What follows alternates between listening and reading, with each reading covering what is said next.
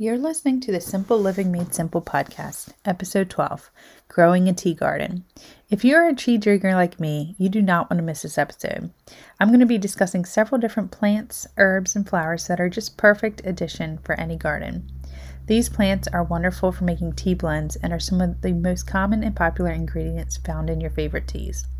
Join me as I talk about which plants are perfect for starting your very own tea garden. You're listening to the Simple Living Made Simple podcast. My name is Stephanie, and I'm a wife, mother of three, and the creator of the blog Winging It on the Homestead, where I help modern mothers incorporate simple living and self sufficiency skills and knowledge into their busy lives. My goal is to help you refocus your life towards what really matters your family, as well as boost your confidence so you can start being more self reliant and decrease your dependence on stores and commercial products. Join me as I share with you my appreciation for creating a homemade and homegrown life through gardening, food preservation, cooking from scratch, making your own products, all while keeping it all practical, intentional, and realistic. Hey guys, in this episode we're going to talk about something that's kind of a goal for me on my in my garden, and that is to grow our own herbs and flowers for tea. There's a bunch of different herbs and flowers, as you know, if you're a tea drinker. You see all different kinds of ingredients, different flavors. Um, and you may have some of your favorites. And if you are interested in growing your own tea, it's really not a difficult thing to do. You just have to know uh, what herbs and flowers to plant. In fact, they're really easy to plant. Herbs are really easy, uh, they're versatile and useful, and they're really great not only in teas, but things like infused waters, essential oils, cooking, and first aid. Herbs are just a really great in addition to your garden, to your vegetables and your flowers. They just add so many uh, benefits to your garden. Uh, learning to grow and use herbs is something that I'm currently focusing a lot of my attention because, like I said, they're so versatile. You can use them in the house, but they're also really great in the garden. A lot of herbs are pest deterrents or they add good nutrients back into the ground, those kinds of things. So, typically, harvesting herbs can involve things like drying the plants, steeping those dried leaves and flowers in hot water. That's typically how you do it. You would dry your your plant and steep the leaves or flowers in hot water. Typically the pl- part of the plant that can be used can be different dependent on the herb or flower. It could be flowers or leaves, even the fruits or the seeds of the plant that is actually used for tea and no, and so basically just knowing that part of the herb and what part will be harvested is one of the most important aspects to learn. When you really start to grow your own tea, there are several herbs that I think are really great options to start. They're relatively easy to grow and they have a huge variety of uses. So that's what we're going to talk about today. So, the first herb, and probably one of my favorite plants, something that I tell people to get if they want to get started growing something, grow this because it's really hard to kill. It just is really fragrant, really pretty. It's a really great option for um, your balconies and your patios and so many uses. And that is mint. Sounds so simple, but mint is is honestly one of my favorite plants to grow. It's hardy, it grows fast, it's hard to kill, like I said, which is really great, especially if you're a new gardener or if you're like me when I started and I just didn't know what I was doing. It grows very easily. So you want to be careful though if you're going to uh, plant it in a planter and not in the garden directly into the ground because it will spread, will take over other plants. If you do want it in the ground in your garden, plant it in a planter in the ground. But I like to just I like to just grow it every year in a big pot on my patio because it's really pretty, really pretty green and when it's really healthy and new, it's um, fragrant, and I use it for all kinds of things. I love also adding mint to just a pitcher of water uh, in the summer. And I also love doing things like freezing it. I'll do another episode on how to freeze herbs, but you can freeze mint in ice cubes or you can freeze it uh, just the leaves themselves and then you can use them later in the season. So that's an option for preserving. But it really is the best plant to start with period. But i really love to use it for tea as well. There's so many different types of mint also.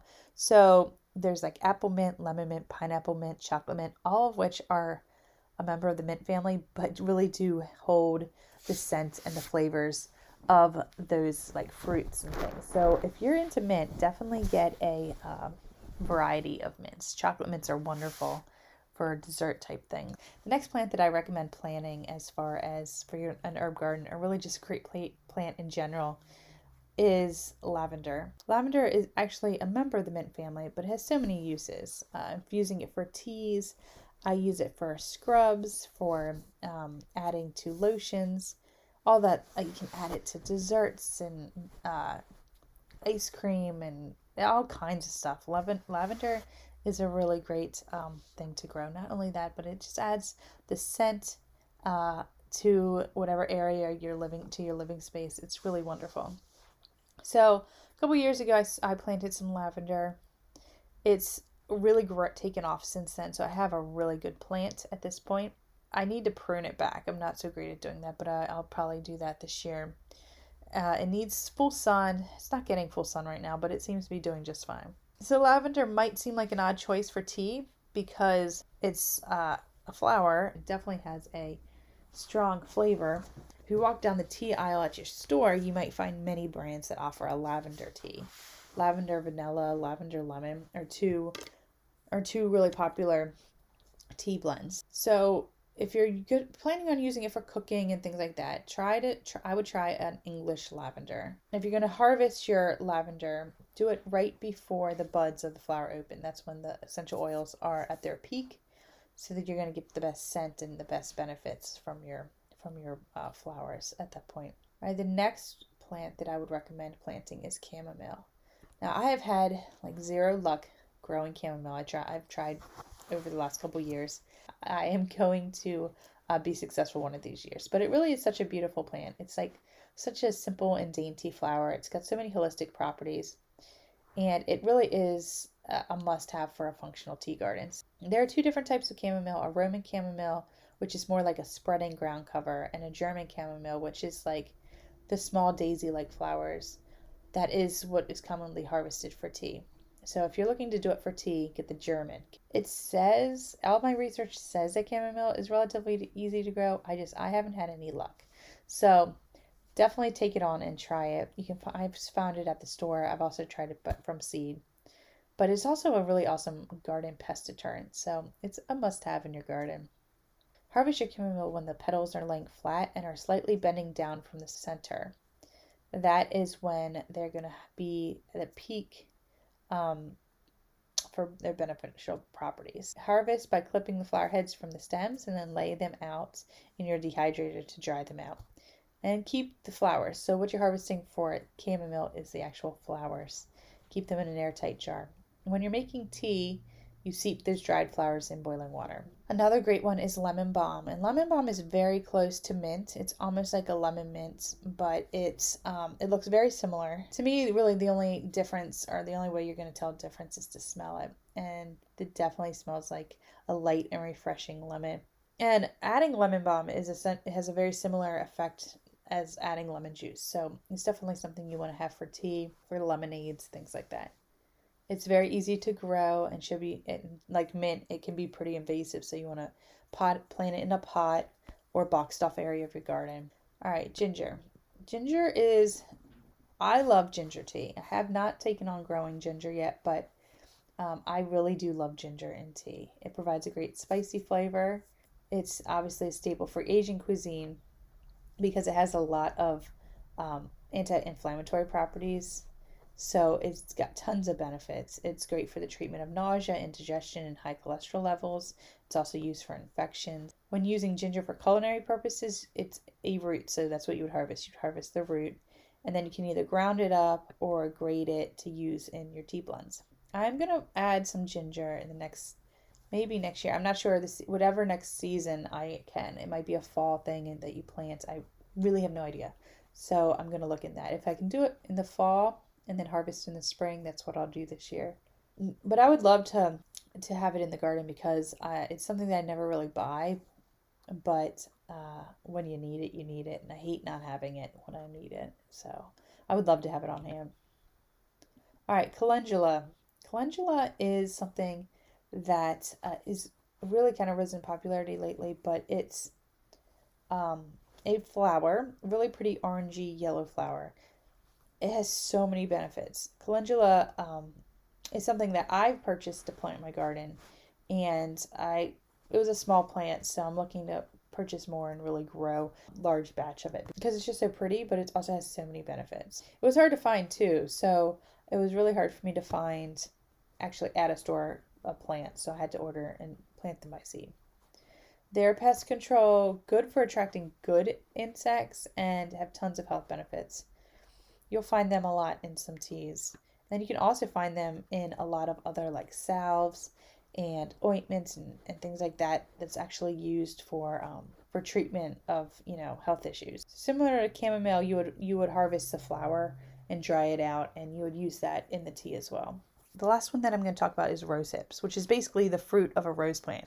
I didn't realize for a long time that a rose plant actually had a fruit but you can find them at the very end of the season after the roses are done blooming um, the plant will pr- produce like a fruit uh, which is often overlooked because no one's looking at rose bushes after the pretty roses have gone away. But harvesting these fruits allow for a variety of uses. You can use them in jams, jellies, wines, and teas. They're really just the beginning. There's so many options. So while your rose bushes are a little bit difficult to plant and maintain than a normal herb, they really do add a wonderful addition. So this is where if, when you're drying this stuff, um, either hanging, you would hang your drying herbs um, in some in some area that is clean but is able to get uh, air circulation. You also or you can use a dehydrator. So those are two options for actually drying your tea, um, either leaves or flowers, or whatever it is part of the plant that you're doing. So I love, love, love this idea of having your own tea garden. So I've been working with a company called Farmhouse Teas, which grows their own plants, their own herbs and packages and makes their own tea blends and they are just wonderful. So if you guys are interested in checking that out, you can go to Farmhouse Teas. They are a wonderful little tea merchant. That is just one of my favorite. And my favorite is the peppermint patty mint. Uh, so I love to go there too for inspiration on what other plants are necessary because when you go online, you can find what's in their teas. It's just a really great way to to figure out ingredients and other plants that you could possibly grow. So check them out. They're really a wonderful company. Again, that's Farmhouse Teas. And my favorite is the Peppermint Patty Mint. So, guys, hope that was kind of helpful. Again, I'm just going to read through them real quick. You definitely want to have mint, lavender, chamomile, lemon balm, ginger, calendula, and rose hips. If you can plant all of those in your garden, you would be off to a really great start in building your own tea garden. So, I hope that was helpful, and I'll see you in the next episode. Thank you for listening to this episode of the Simple Living Made Simple podcast. I have a brand new guide out that is just perfect for this time of year. The Ultimate Fruit and Vegetable Seasonal Guide is now available, and you can grab it for free at www.savemyveggies.com. If you are like me, you have thrown away produce that you just never got a chance to use. I used to do this all the time.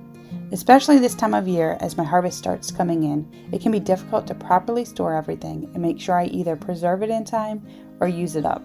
That's why I created this guide. This guide has everything you need to stop wasting fruits and vegetables that you either grow yourself or purchase at the store.